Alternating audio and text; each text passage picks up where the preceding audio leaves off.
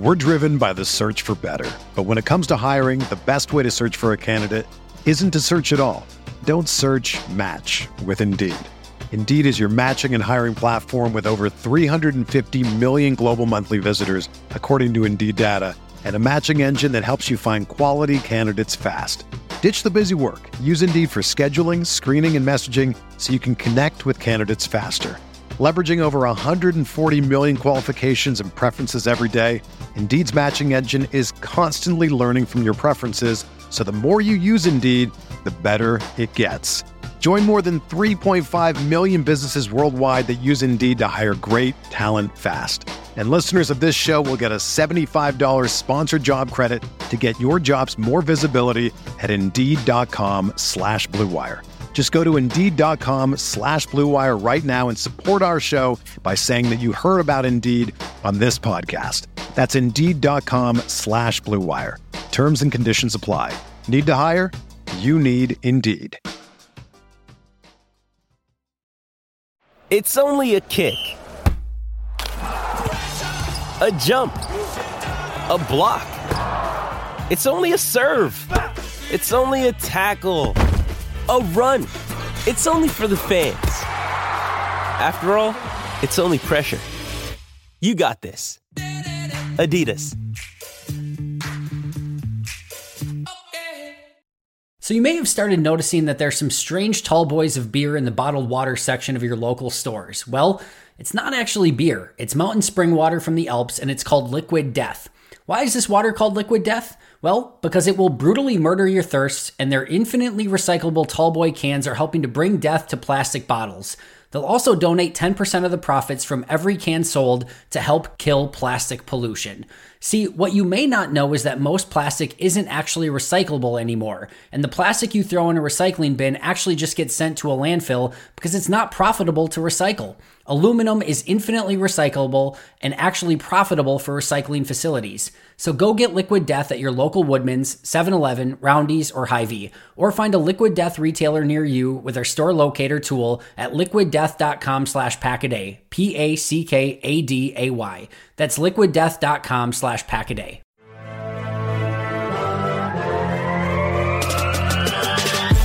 Twenty minutes a day, 365 days a year.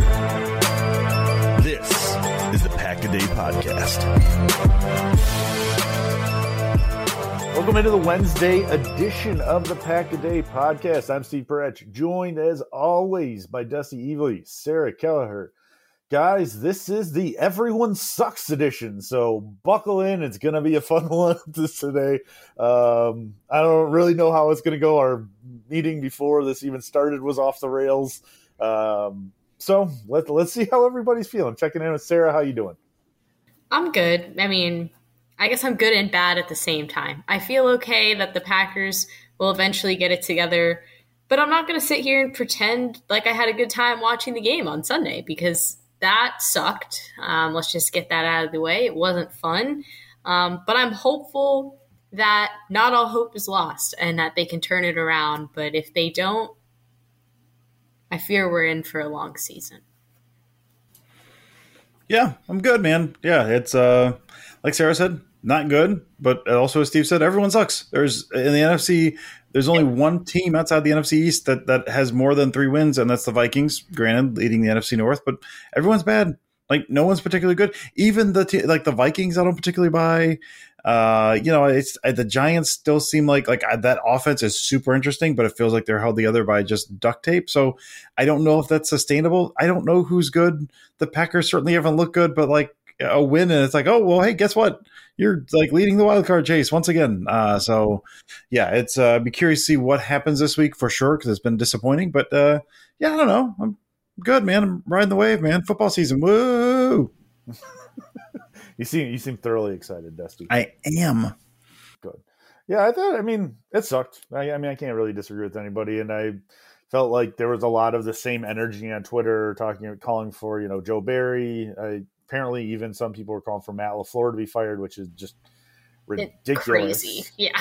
um, like I, I, I can't believe that that actually, but that was pointed out to us on via Twitter that people were actually calling for Mike uh, Matt LaFleur's job. So I can't really believe that.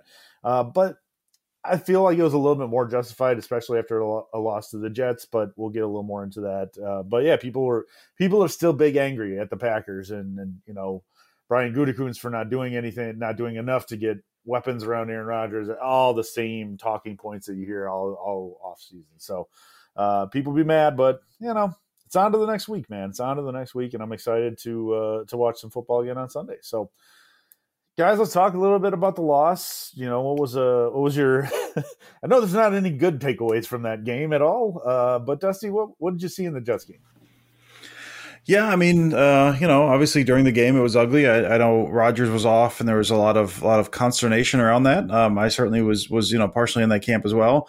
Um, I it, I have a hard time separating his play from uh, how his thumb because there's all the you know he injured his thumb the previous week in the hail mary, and like he, the ball slipped out of his hand on that fumble. I don't think anyone hit him. He was just off, not just on the deep stuff. He was off on the deep stuff all, all like all season so far, but on the intermediate stuff where he was just absolutely nails so far this year. I think like the game before he was 72% completion percentage and like he could have uh, and it was over expected i think as he had i think 10% over expected completion rate in that area of the field the previous week. So like he suddenly got like super old and couldn't hit that area of the field this week.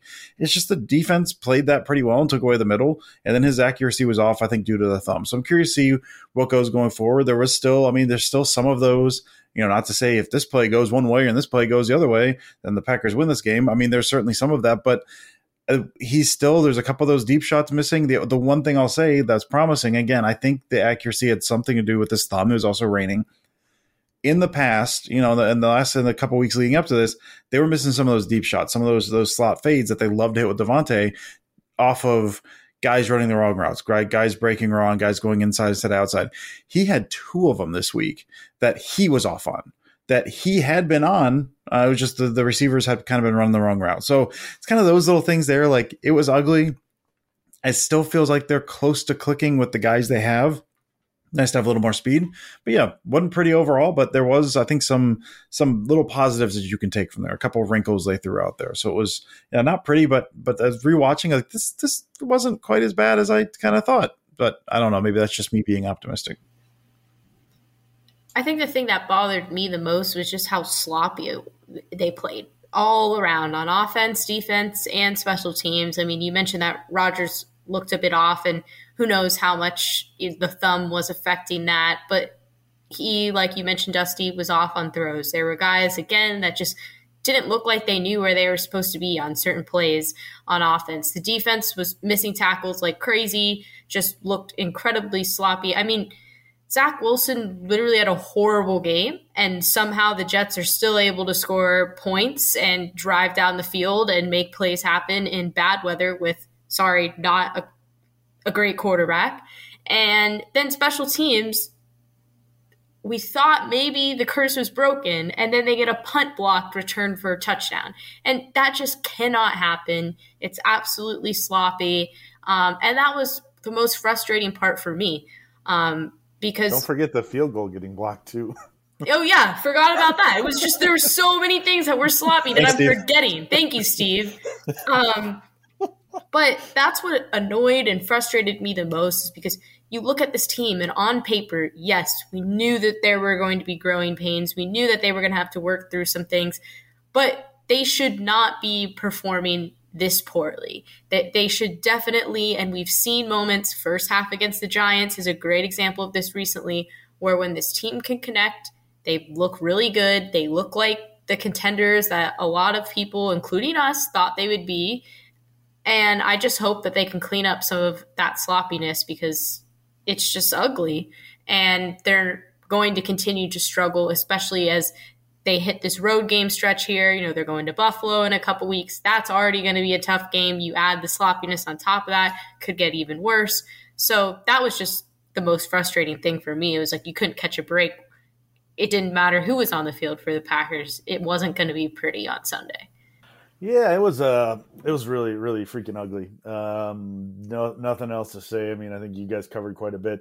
I mean, I was they blocked a punt. That was kind of cool. Like the Packers actually blocked a punt. When's the last time their special teams? So, you know, like there's some good things that a, a, good thing that came out of the game. I guess maybe I don't know. Like the defense, the defense played a good first half, but probably ended up being gassed and sloppy weather and yeah, just a, a, horrible game against a team that I think is a little bit better than most people thought. Um, same thing with the Giants, that they're probably a little bit better than most people thought. So maybe don't chalk it up as just you know ugly losses, but losses to decent teams when the Packers aren't playing well. So that's going to happen in the NFL. If you're playing if you're playing poorly and you go up against a decent team, you're going to lose.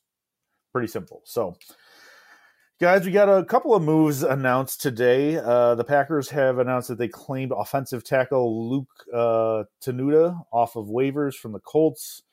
Apparently, is a huge dude. Like, what, what was he, Dusty? Like six, six, seven? six eight, three nineteen. Six eight, three nineteen. Oh my god! Okay, so they've got uh, the uh, the right tackle of the future. yeah, they have an alien on their team now. Um. Mm-hmm. Rodgers won't be able to see over him, but that's fine. We'll be okay.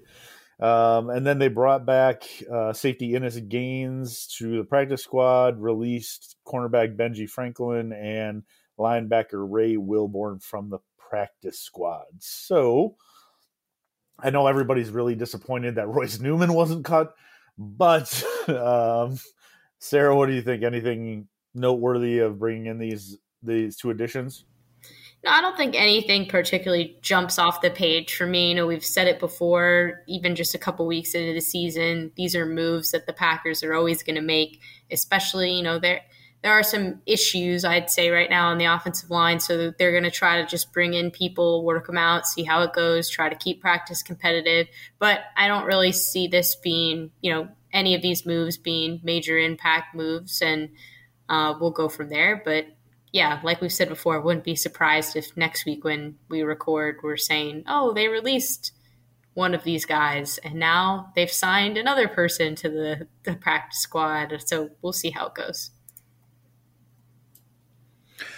Yeah, I'm intrigued by Tenuta just because he's large. I put put him and Caleb Jones next to each other and just I don't know, see what happens. You know, like you said, Steve, maybe they don't throw to that side of the field, but that's okay because maybe you can maul some guys over there too. So that's interesting. And Gaines was a guy I know I am not alone. A lot, a lot of uh, a lot of people really liked him. And then the Packers let him go, injury designation waiver, I think before the season. Uh, but he showed a lot of promise in this preseason. I think last preseason he showed some stuff. So I don't know. That's uh, that's that's that's kind of exciting. I, I, the guy that I know I was rooting for, a lot of people were rooting for. So, like you said, who knows? Maybe we're talking about this. Maybe someone else before we record next week is talking about how he was cut. But uh, I like I like seeing him back in the building because I had I had high hopes for him.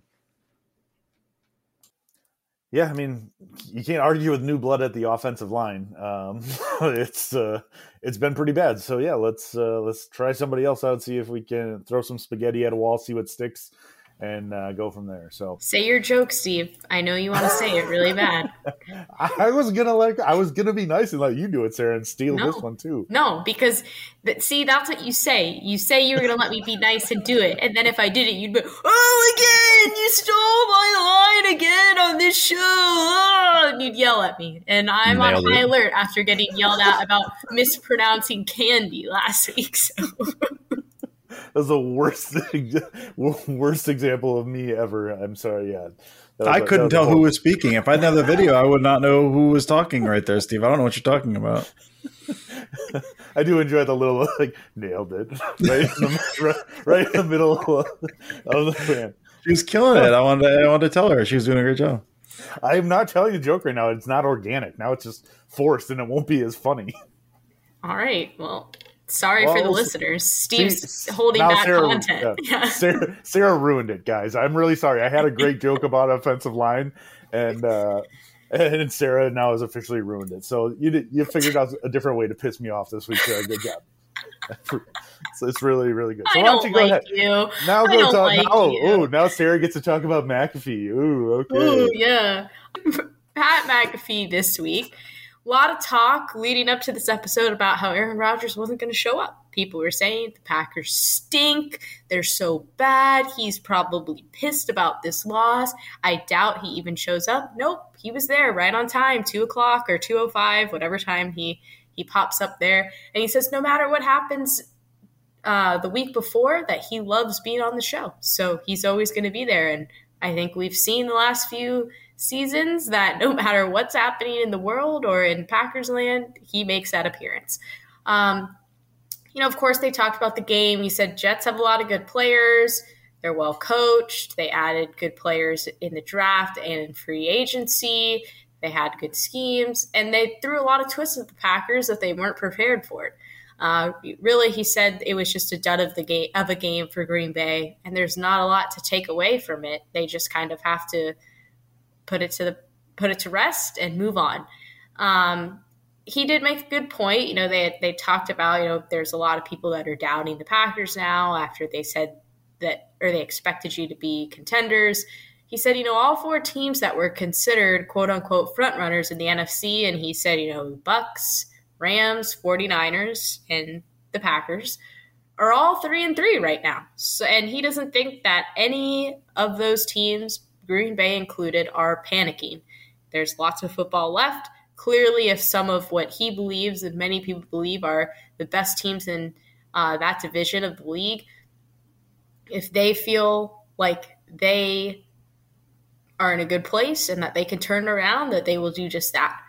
Um, he said, yes, we do have to play better in all three phases of the game, though. And that's when they jumped into the simple comments that were made on Sunday after the game. So, to recap, if you haven't seen or heard about this already, um, one of the media members, you know, asked Aaron Rodgers how, how, how, they could solve some of the issues they're having on offense. He said they just need to simplify it. They need to make it simpler. And then Matt LaFleur was like, I have no idea what that means or what he's talking about. So, of course, people reignited the narrative that they hate each other, that they don't get along, all that.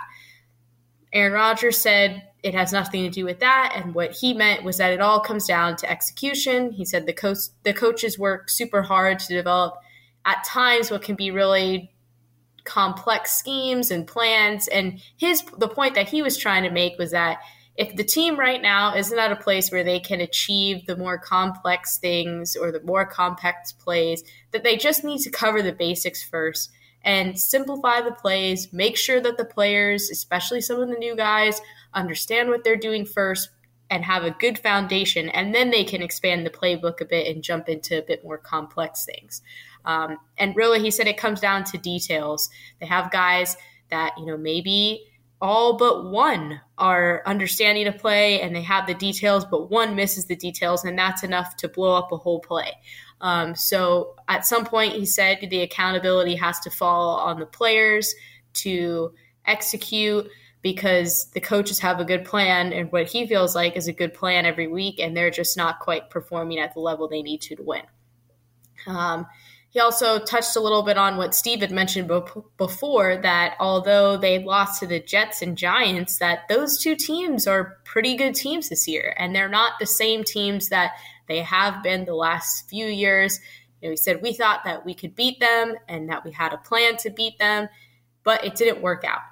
Um, he believes the whole league is getting better too. So there's been a lot of talk about how there's not as many points scored this year. Um, people said the NFL is getting boring. You know, he said there are more well coached teams, there are better players, and there's a lot better defensive schemes and things that are now coming out of this next age of football, this sort of fast paced these fast paced offenses that have been tough to crack the past few years, people are starting to figure it out. And so defenses are playing better.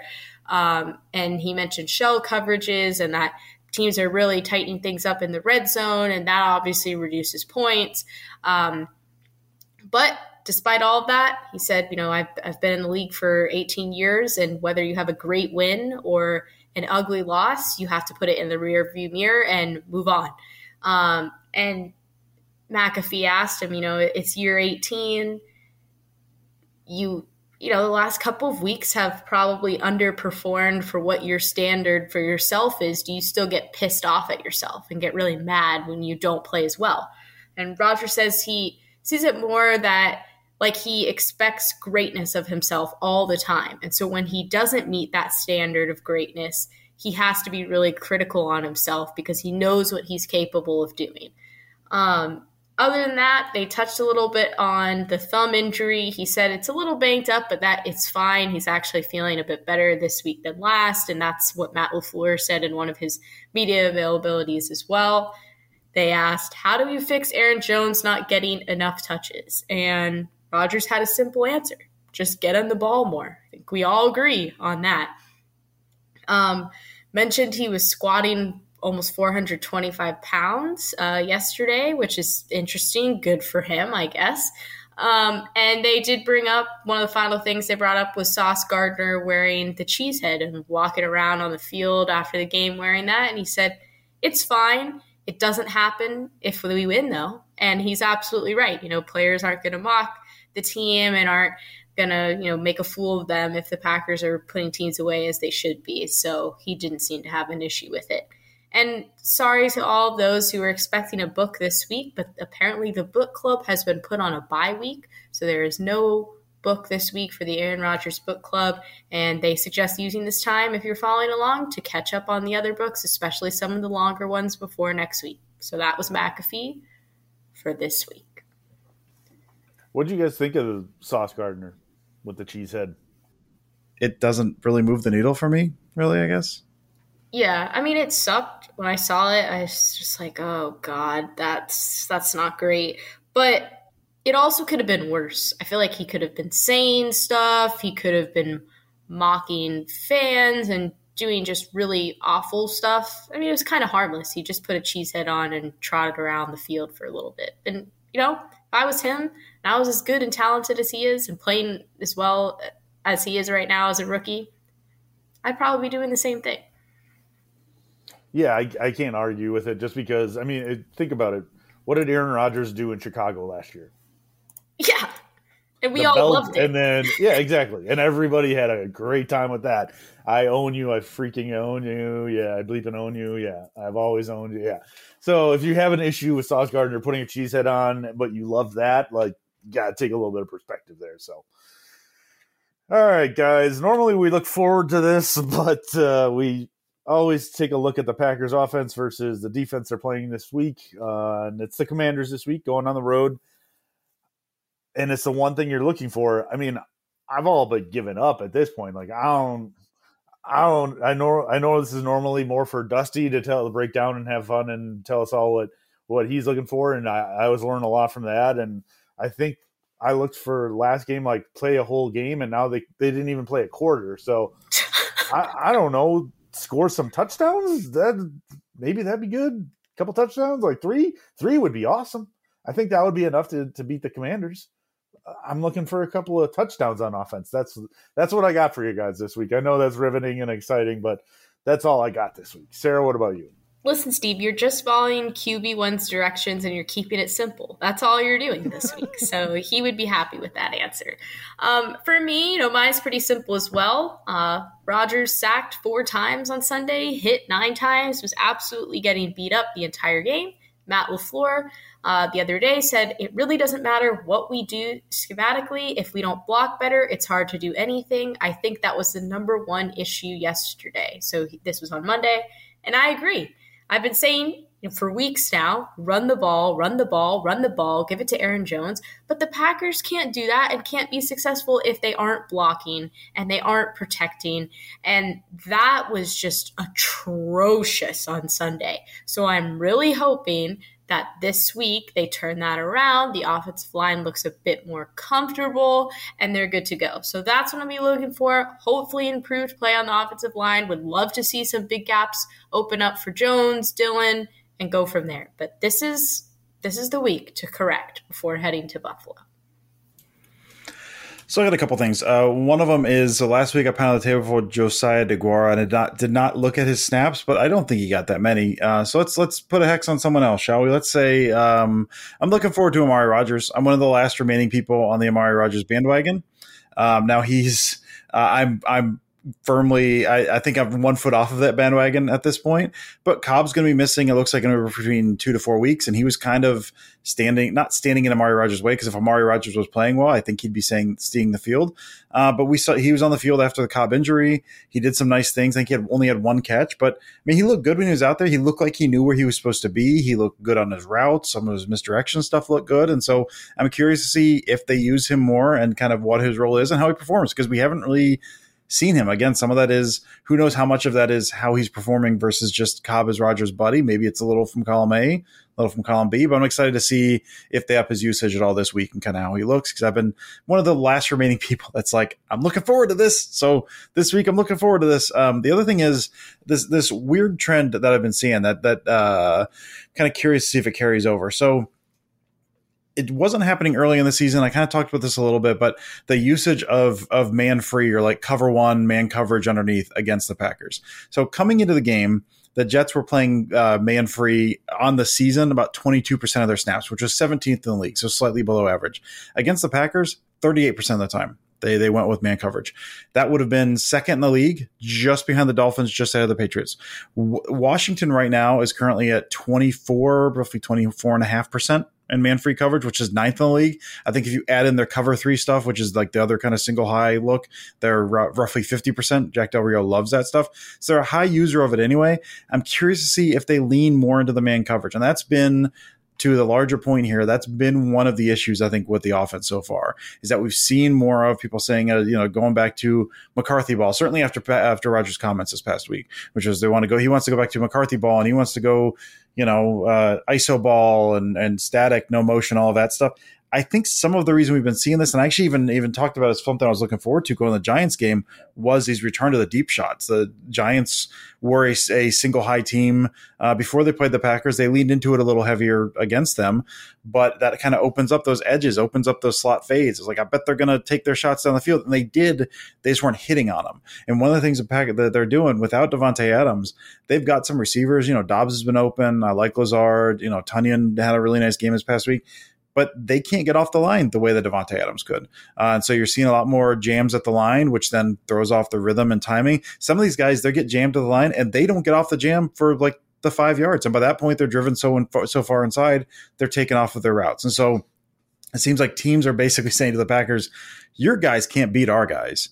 And I'm curious if the, if Washington does that as well. We're gonna just we're gonna have a single high safety we're going to kind of load the box against the run. We're going to go man to man across the board and we're going to jam at the line and we're going to see if you can beat us. And so far, the Packers receivers have had a really hard time with that. So you can, there's different ways you can beat that. You know, the condensed formation, stacks and rubs and switch routes and all of this stuff you can do to try to like get these guys free of this man coverage. Also, big crossing routes because you're running away from the guy. But really, a lot of it comes down to just beating the man across from you. And they've had issues doing that consistently. So I'm curious to see what Washington does if they go a lot of man coverage this game. And then how the Packers attack that. Are they going to still go a lot of those kind of, again, like, and the process I don't hate. Those deep shots down the field, those slot fades against this look, that's what you want. That's how you want to attack they haven't been hitting it. So are they going to still be running those even though they haven't been hitting it? Just assuming that at some point they will, they're going to connect. Again, it's been the receivers were off from Rodgers, and last week Rodgers was off the receivers. Do we start seeing that click a little bit more? So just how the defense plays them, how they react, just based on the trends we've seen. That's that's kind of the big thing I'm looking for this week. All right, Dusty, follow that up with your score prediction. Okay, so I am, so you know, probably a little more optimistic than others. Um, but also like keep saying like Packers 31. Man, they're they're having trouble breaking 20. Like I have a hard time saying that. So I'm to go because the, the, Washington for all of their flaws, and I think they're starting Heinicke this week, if I'm not mistaken, uh, because Wentz is out with a broken th- finger. He had surgery yesterday. Um, uh, they have a good run defense. Pass defense is so so. Pass rush is fine, although pass rush looks better if your offensive line is garbage. Um, but their run defense is solid, so they may have a hard time getting getting the run game going. They may have to go on the pass. Cobb isn't there, so I think low scoring. But based on the defense play last week, which was a little more in your face, I I kind of like. I'm going to take the Packers. Maybe they lose three in a row, but uh, I don't I don't see it. I think they I think they I think Heinicke's going to give them two to three balls to pick off. Um, granted, Zach Wilson did last week as well, as well, and they didn't do it. But I'm going to go Packers twenty to ten. and I'm going to take the Packers as well. So help me God if they drop three games in a row. Um, but I think it's going to be closer than I would like, than what people would think. I think there will still be some kinks they need to work out because I don't see everything improving in one week, but that they'll still pull away with the win. So I'm going to go Packers 21 17. Got 21 18 written down. Swear to it right there so you guys can see Packers. Okay, but we didn't discuss this before. No, we didn't. So no, we you didn't. cannot I'm not mad at you. Just get angry. So there you go. Okay. I'm not. No, Sarah, I'm not angry. Uh huh. You know, All right. Just disappointed. All Oh, right, guys, God. it's uh, time for some questions. So we reached out to everybody on Twitter. We got some questions. First, we have, and, and there we go. Why on earth are are we throwing swing passes to AJ Dillon and not Aaron Jones? Why is Royce Newman even on the team? I'm not panicking yet, but geesh, this was brutal to watch. Is a is Savage officially overrated by fans? and this comes from at, uh, this comes from Fat Boy. So thank you, Fat Boy, for all the questions. Uh, I mean, Dusty, let's let's let's start with you. Why are they throwing swing passes to AJ Dillon? I mean, at some point you have to. I mean, it's it's the kind of structure of the offense, especially they do some of that two back stuff or you know anything else. Like it's not like you have one guy doing one one role. Um, I prefer swing passes to AJ Dillon as opposed to flat routes to AJ Dillon because he, he get upfield with the with the head of steam. I'm perfectly fine with that. I have zero issue with that. But yeah, you, you're not just going to take one guy and say you're the guy that does this and you're the guy that does this because soon defenses start to figure that out and they and they're like, well, he's not going to run this route, so we can get rid of that when we can play defense this way. So yeah, I don't. I mean, I I might be wrong here. I don't think it's happening on the regular, but once twice a game or something like that, that seems fine. All right, Dusty, thanks for that. Uh, Sarah, next question is for you. Why is Royce Newman even on this team? I'm not sure about you guys, but it still catches me off guard when I walk down the water aisle at the grocery store and see these new tall boys that look like beer chilling out in the middle of the bottled water section. Of course, it's not actually beer, it's liquid death, a new mountain spring water from the Alps that's available in still, sparkling, and three unique flavors. But why is it called liquid death, you may ask? Well, it's because Liquid Death donates 10% of their profits from every can sold to help kill plastic pollution. Even better is that the use of their aluminum tallboy cans is also helpful, as aluminum is infinitely recyclable and actually profitable for recycling facilities. Friends, bottled water has always been boring to me, but there's absolutely nothing boring about Liquid Death. I love the crisp, refreshing pop of the can when I open it, and the water simply tastes better in a can than it does out of a bottle. Add in their three unique flavors. Personally, I love the lime, and the overall experience is infinitely better than any other water product. Plus, it just looks so much cooler holding a tall boy labeled Liquid Death that looks like you're holding a crisp, refreshing beer. So do me a favor and go get Liquid Death at your local Woodman's, 7-Eleven, Roundy's, or Hy-Vee. Or you can find a Liquid Death retailer near you with their store locator tool at liquiddeath.com slash packaday. That's liquiddeath.com slash packaday. We're driven by the search for better. But when it comes to hiring, the best way to search for a candidate isn't to search at all. Don't search match with Indeed. Indeed is your matching and hiring platform with over 350 million global monthly visitors, according to Indeed data, and a matching engine that helps you find quality candidates fast. Ditch the busy work. Use Indeed for scheduling, screening, and messaging so you can connect with candidates faster. Leveraging over 140 million qualifications and preferences every day, Indeed's matching engine is constantly learning from your preferences, so the more you use Indeed, the better it gets. Join more than 3.5 million businesses worldwide that use Indeed to hire great talent fast. And listeners of this show will get a $75 sponsored job credit to get your jobs more visibility at Indeed.com slash BlueWire. Just go to Indeed.com slash BlueWire right now and support our show by saying that you heard about Indeed on this podcast. That's Indeed.com slash BlueWire. Terms and conditions apply. Need to hire? You need Indeed.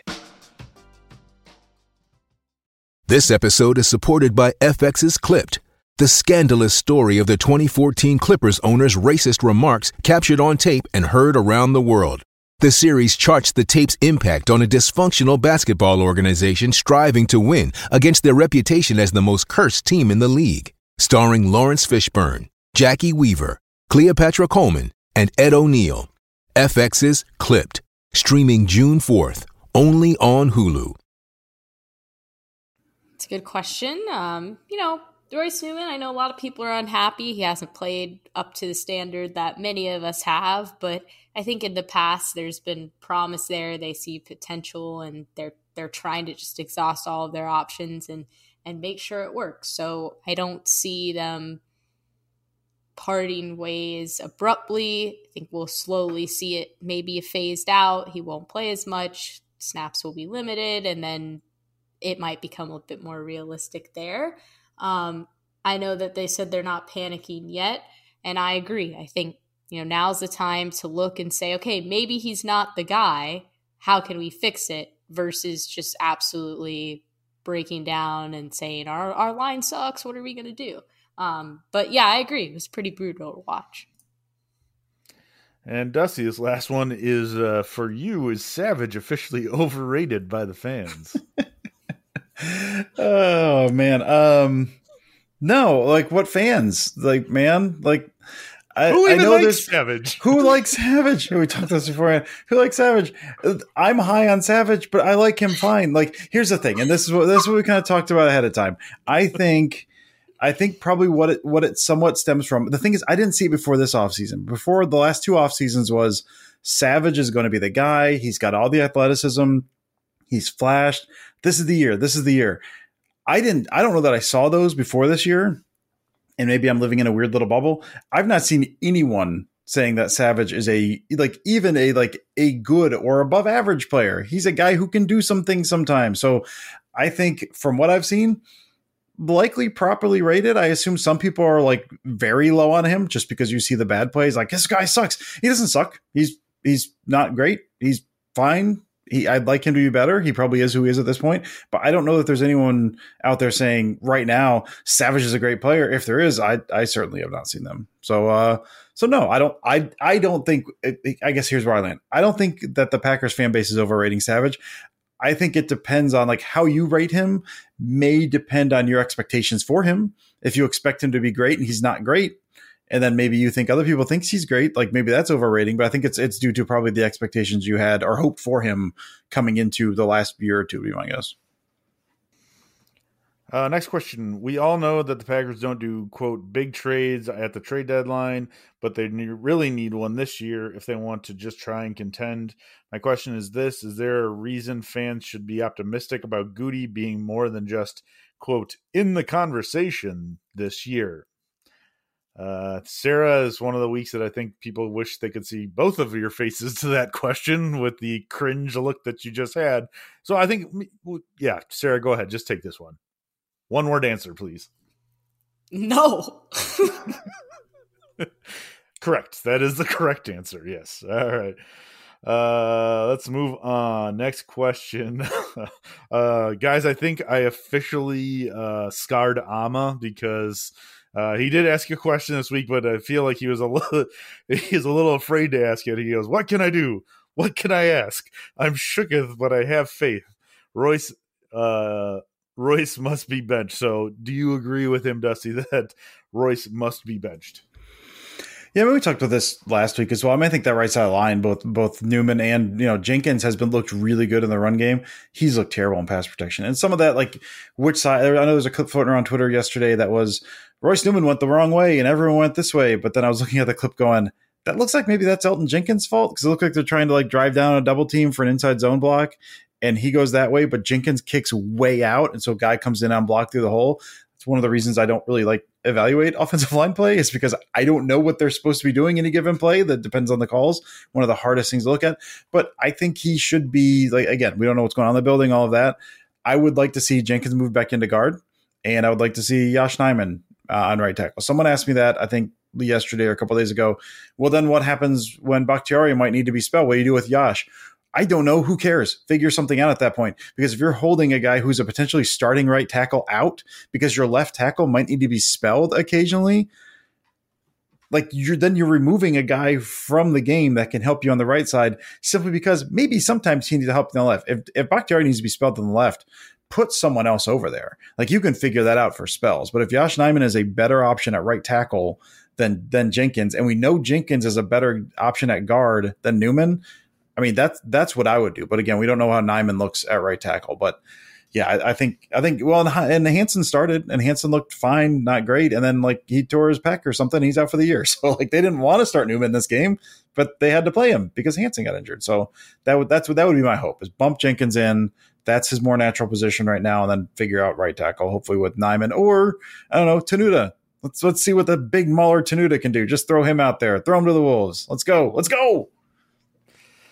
All right, Dusty. The Next one is very much specifically for you. Jeremy wants to know: Will there be more uh, two back sets and screens for the running backs, tight ends, wide receivers? Probably not. Probably, probably not the two back stuff, just because they've been dialing it back. I mean, well, they had, I think, over like the last, the first four games, they were 11 to 13 snaps a game in that pony package with the two running backs. Two weeks ago, they were at three snaps, and this past week they were at five. And it's simply because it was not working. They could not they get they get the stuff to work. The pony stuff over the first four weeks when they were really trying to lean into it was getting, I don't know, 3.5 yards per attempt, whether that was run or pass, like real bad, real bad. They they could not figure out how to get it to work. I think part of that was offensive line. So yeah, no, I don't I, I until they can figure it out, I don't think they will. It's one of those things I kind of hope they would figure out. They've not, so I I just do not see it happening. Um, like the wide receiver throwback screen stuff, I could see, uh, and that's that's a Deguara thing. If Deguara gets on the field more, I think they can they can be a little more dynamic with some of that stuff. Uh, but I was hoping for that this past week and I didn't see it. So I'm at the moment I am not uh, optimistic, even though I hope kind of some more of the the Jones Deguara package uh, makes its way because you can do a lot of stuff with that. I think. Uh, next question we've got from Scottish Packers fan. Uh, if the Packers players and coaching staff were heroes slash villains from comic books and movies, who would they be and why?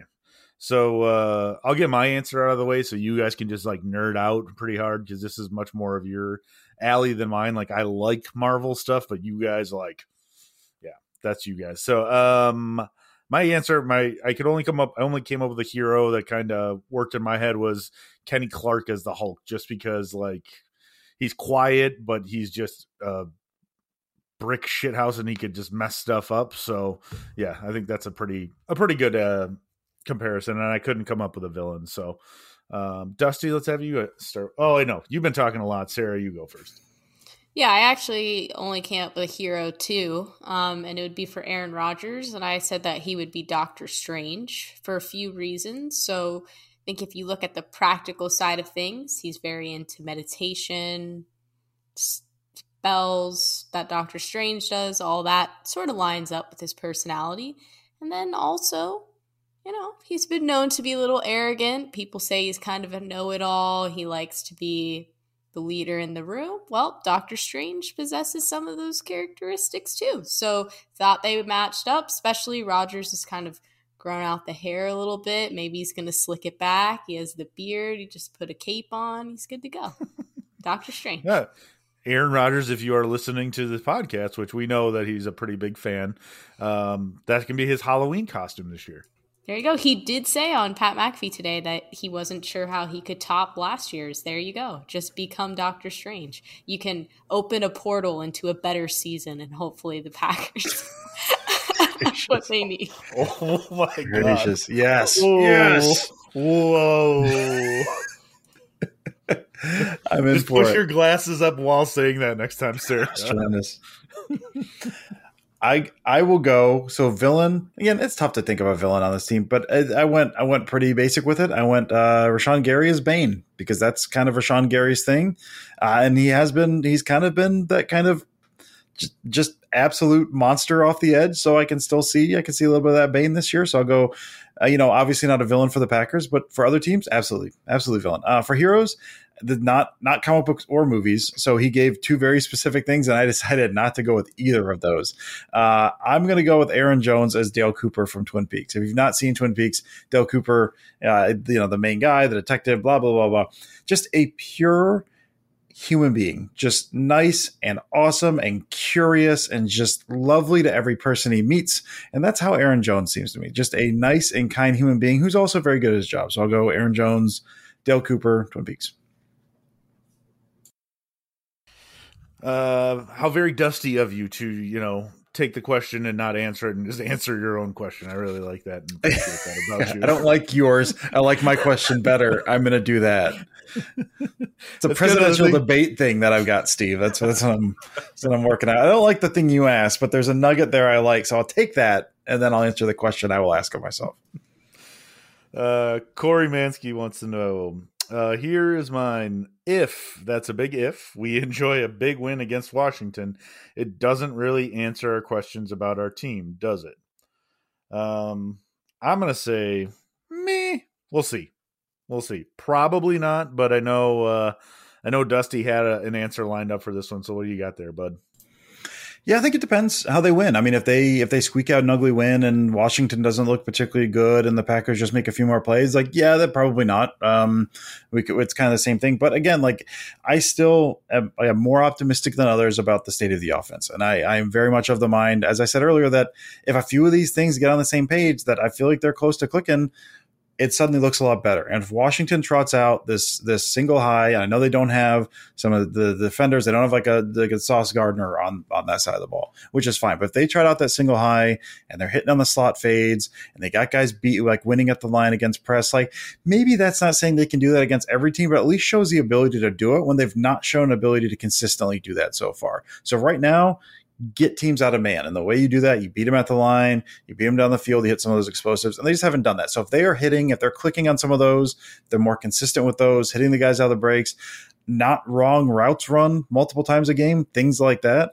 I will feel better about them going forward. And on the other side, if the defense plays like they did last week for the majority of the game, where they're in their face, Jaire is breaking up passes. I mean, Garrett Wilson is a, a very good rookie. I don't know that he caught a ball on uh, on Jaire Alexander, breaking up passes, talking afterwards. If they're playing in your face, if they're playing aggressive like they did the first three quarters, and they do that for a whole game, or at least you know the vast majority of the game, we've not seen those breakdowns we were seeing before. Like if we see those things, I feel better about this team because it's those things. That's I think there's just small little issues that they're really close to fixing, and if they do that and show an ability to do that consistently, again, maybe they can't do that every week. But if they prove they can do that this week, and those are the issues th- that are plaguing them so far, I I think I, I would certainly have a much better feeling about them going forward. That okay, they at least have shown the ability to do this. Let's show it again next week. But so far, they just they haven't shown that. So I just I think that's that's where I sit on it. But but uh, you know those things would have to go right. If it's you know a thirteen to ten sloppy sloppy game, no, it doesn't tell us anything extra. Yeah, I think the Packers have to just absolutely beat up the Commanders for us to say, okay, we learned something. But they go out, you know, like our prediction, win 21 17, 21 18, whatever it is. Um, I'm not sure how much we'll take away. But if they look like a completely different team, it's night and day in a week, and, you know, they say, Sarah, you shouldn't be on a podcast, you're stupid and wrong about this team, then okay, maybe we'll learn something. Yeah, you've been reading those Cheesehead TV comments too much, Sarah. I know I don't write for Cheesehead right now, so I've actually there's been a lot of positivity in my life again. Uh, okay, next question. Jane wants to know uh, what Packers position needs an in-season addition the most, and who would you reasonably target? So, Dusty, I know you've got, I know you got somebody on your mind. Why don't you tell the people who you want in green and gold? Chase Claypool season, baby. Chase Claypool season. He's the name. He's out there. Who knows if it happens? Guess what? Probably won't because Sarah answered this question earlier with a simple no. That's probably not going to happen. But they do need a little extra speed. They liked him in the pre-draft process. Uh, and with with Watson, who knows how long he's going to be down? I mean, there's talks of possibly putting him on the IR to rest that hamstring for you know a few more weeks before he's back in. With Doubs is like the lone deep threat. They could use a little more speed in there. I don't know if Kylin Hill's quite ready yet. Listen, man, I don't know what it's going to take. I mean, I, before the before the show, I think before even Sarah even joined, I said to Steve, like, man, throw a sixth their way, and then I immediately was talked down to let's just go ahead and do a third. Who cares? Get Chase Claypool on the team. So that's my guy, man. Receivers, baby, let's go. Third, like the third round picks are, are trash anyway. Just Yeah. give it away. Like That's they right. should do it every single year. Is just trade the third round draft pick for somebody. Yeah, we're gonna waste it anyway. Just give it for Chase Claypool, who we know can do things. So yeah, that's that's where I'm sitting. It will not happen, but that's the guy that I, along with most of uh, the Packers fans, are talking themselves into at the moment. Sarah, you got a guy? No, it's not going to happen. What- this is I don't get my hopes up. because uh, what what's it, it? Not to go back to being a nerd about superhero movies, but in the last Spider-Man, they were like, if you can't be disappointed or you can't be like sad if you expect disappointment. I can't remember what the exact quote is. That's how I feel about the Packers when they go after players like this. Put like, put another way, Sarah. It's the hope that kills you, right? yes, there you go. um, but no, yeah, sure, it would be nice to have a, a a veteran wide receiver, an elite wide receiver in the mix. Do I think it's going to happen? Absolutely not. This is this is the team. This is who the Packers are. When they sign, you know, a wide receiver to the practice squad, you're just gonna have to deal with it. That you're a Green Bay Packers fan. This is what they do. Travis Freifogel. Travis Freifogel. UDFA. That's what we're looking for. That's what we're. That's what you should expect. But uh, you know, I I'm not really sure who they should target. Uh, let's let's get crazy. Let's get Christian McCaffrey. You know, the pony package isn't working, so screw that. Let's make it three running backs on the field at the same time. We'll call it the Horseman, and somehow that'll fix everything. I Packers can't even get the two running backs they have enough touches. Now you're going to go throw a third one in there too. The Giants have been doing some of that stuff with like three or four running backs at the same time, and it's been fascinating to watch. So yeah, let's go, Steve. Let's go. Yeah, let's get crazy, man. Let's, Steve let's is rooting fun. for chaos. That's all. yeah, want. I mean. Yeah, it's it's like the dog chasing the car. Like I don't know what to do if I catch it. He's like, "Who says no? Who says no to Christian McCaffrey? Nobody's going to say no." yeah, I know. Spot I know. on with the impressions tonight, Sarah. Just killing it son of a bitch. Uh, um, but I mean, yeah, like they can't get enough touches for Aaron Jones and and AJ Dillon, so let's throw in Christian McCaffrey and just split it three ways. It'll be, I like it. Well, as I said, we'll call them the Horsemen, the three Horsemen. I think that'll work. It's a, already got a cool nickname, so I think we should do it. Um. All right. Next question. I hope I'm not too late. This one's from John. Um, what which coach leaving their position do you think is a bigger reason for the Packers' struggles this year? Stenavich leaving the offensive line or Hackett leaving for the Broncos? Um, Sarah, I'll start with you. Broncos country.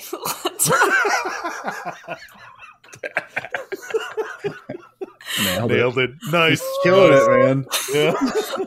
Sarah's on fire oh tonight. God, I can't stand Russell the, Wilson. He needs to be stopped. Saddest, the saddest "Let's Ride" you've ever heard in your life.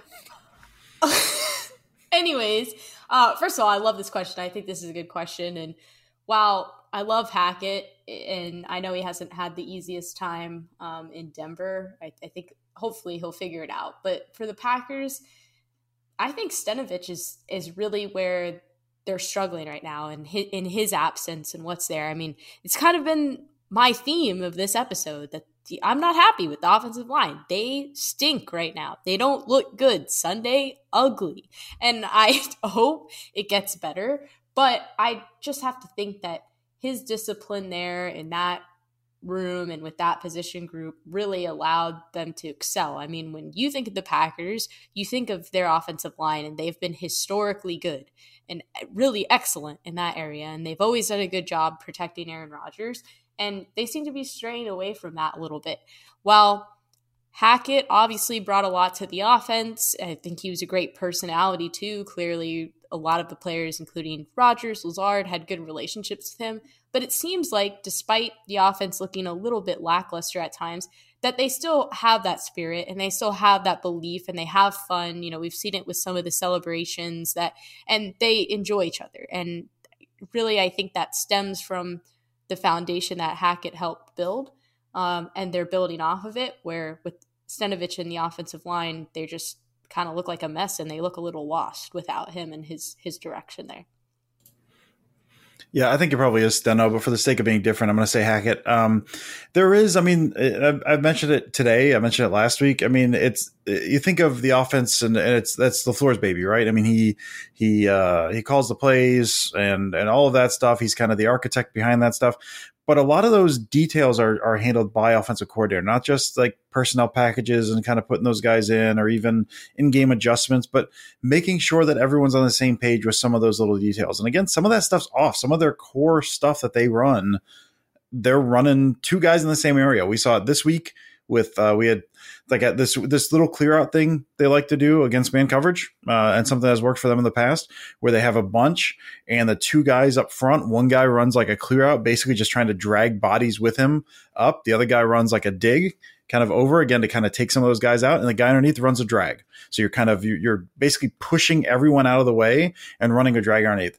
Simple They've run it a bunch of times against man. You pick up, uh, you throw that ball like two yards down the field, you pick up 10, you see it all the time. They're running two guys in the drag. There's no space on that. Like, and that's that stuff. You've got stuff on their play action dig there, that strike concept where they got instead of one guy running a deep route, they're running against each other on the same plane. So Rodgers gets out of play action and looks up, and there's two guys running in the middle and dragging four defenders with them. And there's nowhere to go with the ball, and you got to buy time. Like those little details are happening multiple times a game.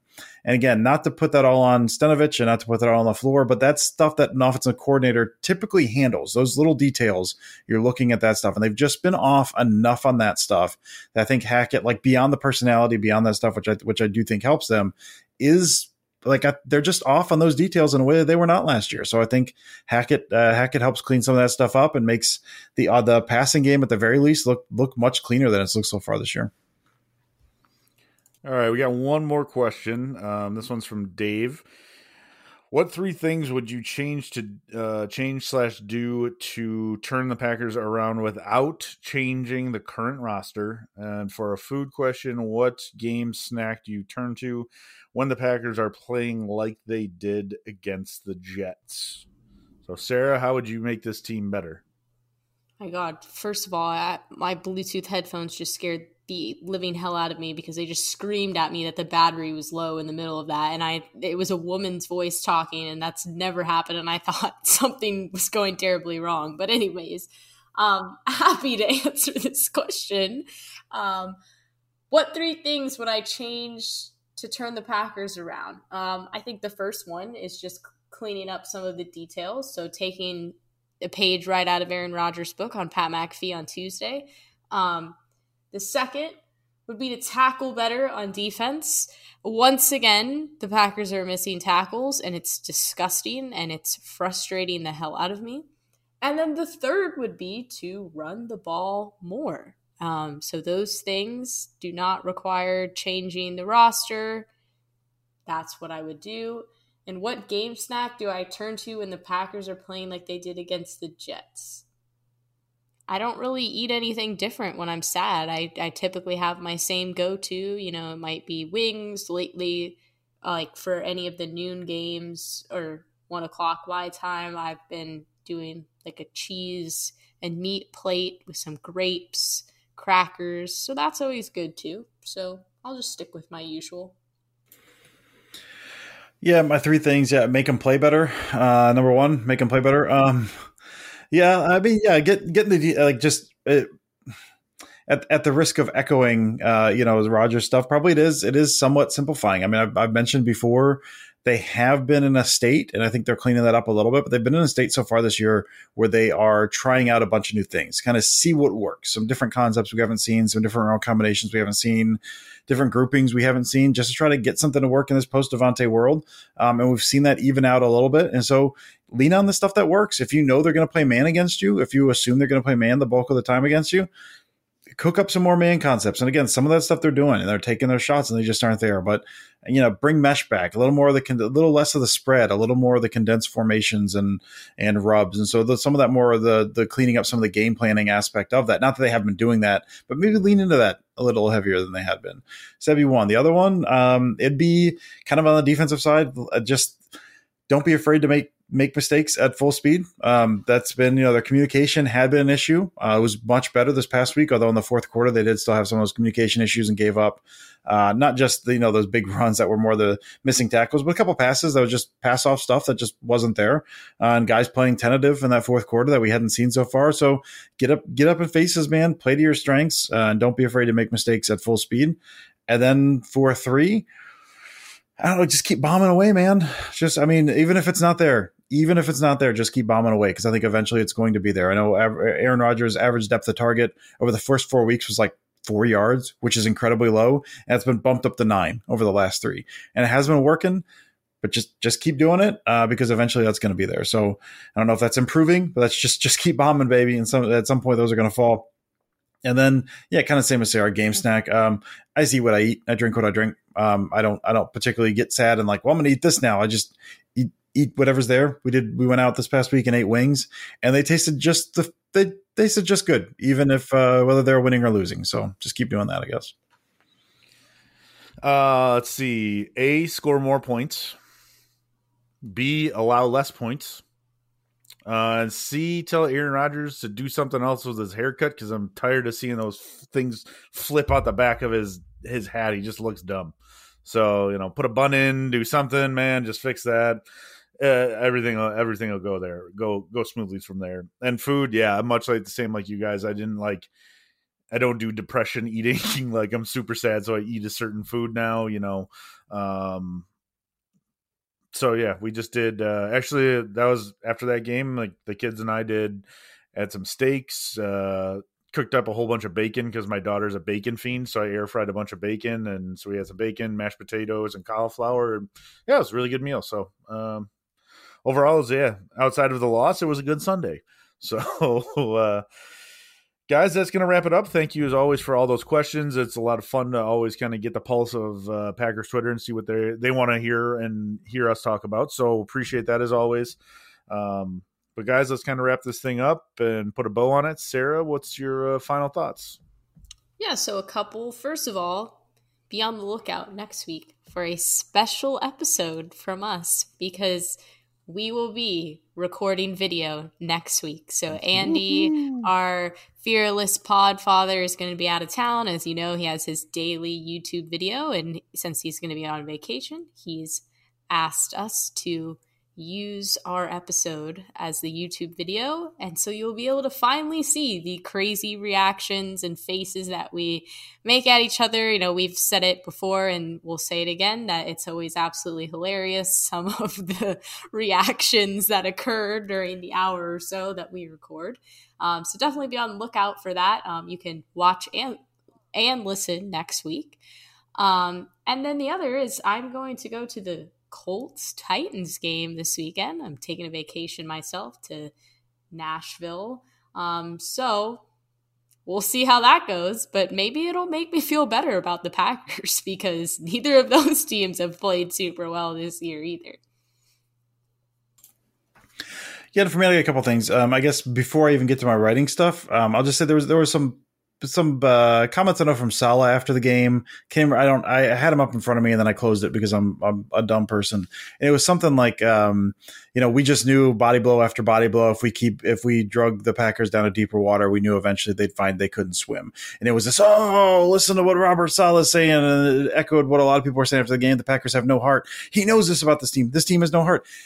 I hate that stuff. I hate that stuff. It's narrative. There's nothing. There's nothing I've seen so far on this team that suggests that there's no heart in this team. They've, you know, they they've not been playing well. That always seems like a narrative driven thing based on wins or losses. There's not a whole lot I can really point to that says they don't have any heart. Again, Jaire is talking all game, man. Like they're still they they missed some tackles down the stretch, and that stinks. But they were missing way more than that over the first like six games or the first five games or whatever. They're going for it on fourth and 14 as opposed to like punting from the 40 yard line or, or whatever it was. Like they still are, it's, it's not working. This is all I'll say, I guess, because I don't want to go too far down this path. Just because things are not working for them and just because they lost two games in a row and maybe you don't like the fact that Rodgers is not like yelling at people on the sideline that doesn't mean that the team has no heart. Sometimes you lose because you lose. They didn't play well enough. If they hit a couple of these those deep shots and they win, this same exact game the narrative afterwards is not they have no heart. Like that's that's not the way this works. It's it's usually wins or loss driven. So try not to get too far down the road of this team has no heart. They can't battle back because we've seen them battle back. We saw them recently as this year battle back in games. Like I, I don't know. Again, I don't want to get into it. Just it's a narrative I've been seeing, and it's just that's it's always wins or losses. You can't really say if they win this week and they win big this week. Suddenly it's well they've got heart again. That's not how this works That's not how this works. And so I'm just going to leave it at that. So for our writing this week, uh, yesterday over in Pack Report, I wrote about the mesh concept, which is they went for it on fourth and two. And that was kind of a bombs away to Romeo Doubs. No, no, hero ball, blah, blah, blah, blah, blah. And so I wrote about kind of the progression of that, the, the history of that concept, what the progression is, and, and that vertical route specifically, and how that's the one, and, and basically how you read off of that. And so that's a Packer Report now. On Cheesehead TV today, and kind of dive into the passing game overall, uh, how they didn't attack the middle, why they didn't attack the middle, and then I dig into a couple plays I really like. There's like a fake bubble that they end up getting a penalty off of that Lazard dropped, but they still picked up off a penalty. But a really cool look. I always love when they trot it out. And then the touchdown Lazard I covered as well. And then I some point today, tomorrow, who knows? I'm writing up about RPOs over on uh, over on my Substack. So that's dustyuv.substack.com. I'm writing up about their RPOs, which was real bad this week. They had some cool looks, but overall the numbers were not good. Um, so yeah, that's um, that's my week. Even even in losses, man. Even in losses, there's fun stuff and interesting stuff to look into. So listen, man, it, it sucks they lost, but I'm I'm having a blast. Um, I would say, you know, guys, I've been I've been big about talking about you know mental health and and what's going on. So I know even for me back in the day, like a Packer one Packers loss would would really mess with me. Um, so two in a row, I know it's tough tough pill to swallow, but you know, take a deep breath, like take a step back, and um, if you need as always, like we've talked about, just to, to vent, talk about something else going in your life. Our DMs are always open, and I'm definitely open to talking to anybody. So uh, feel free to do that. Remember our uh, our Twitter handles at Dusty Evely, at Sarah Kelleher, four at Steve Perhatch and at Pack a Day Podcast. Um, we will be back next week, hopefully, fingers crossed, talking about a Packers win over the Commanders. Uh, I think it might be a very depressing show if that does not happen. So let's all cross our fingers, knock on wood, do whatever you do, rub a lucky rabbit's foot, whatever it is. But um, hopefully, we'll be back talking about Packers victory. Um, but yeah, we'll talk to you guys next week. And as always, go pack, go.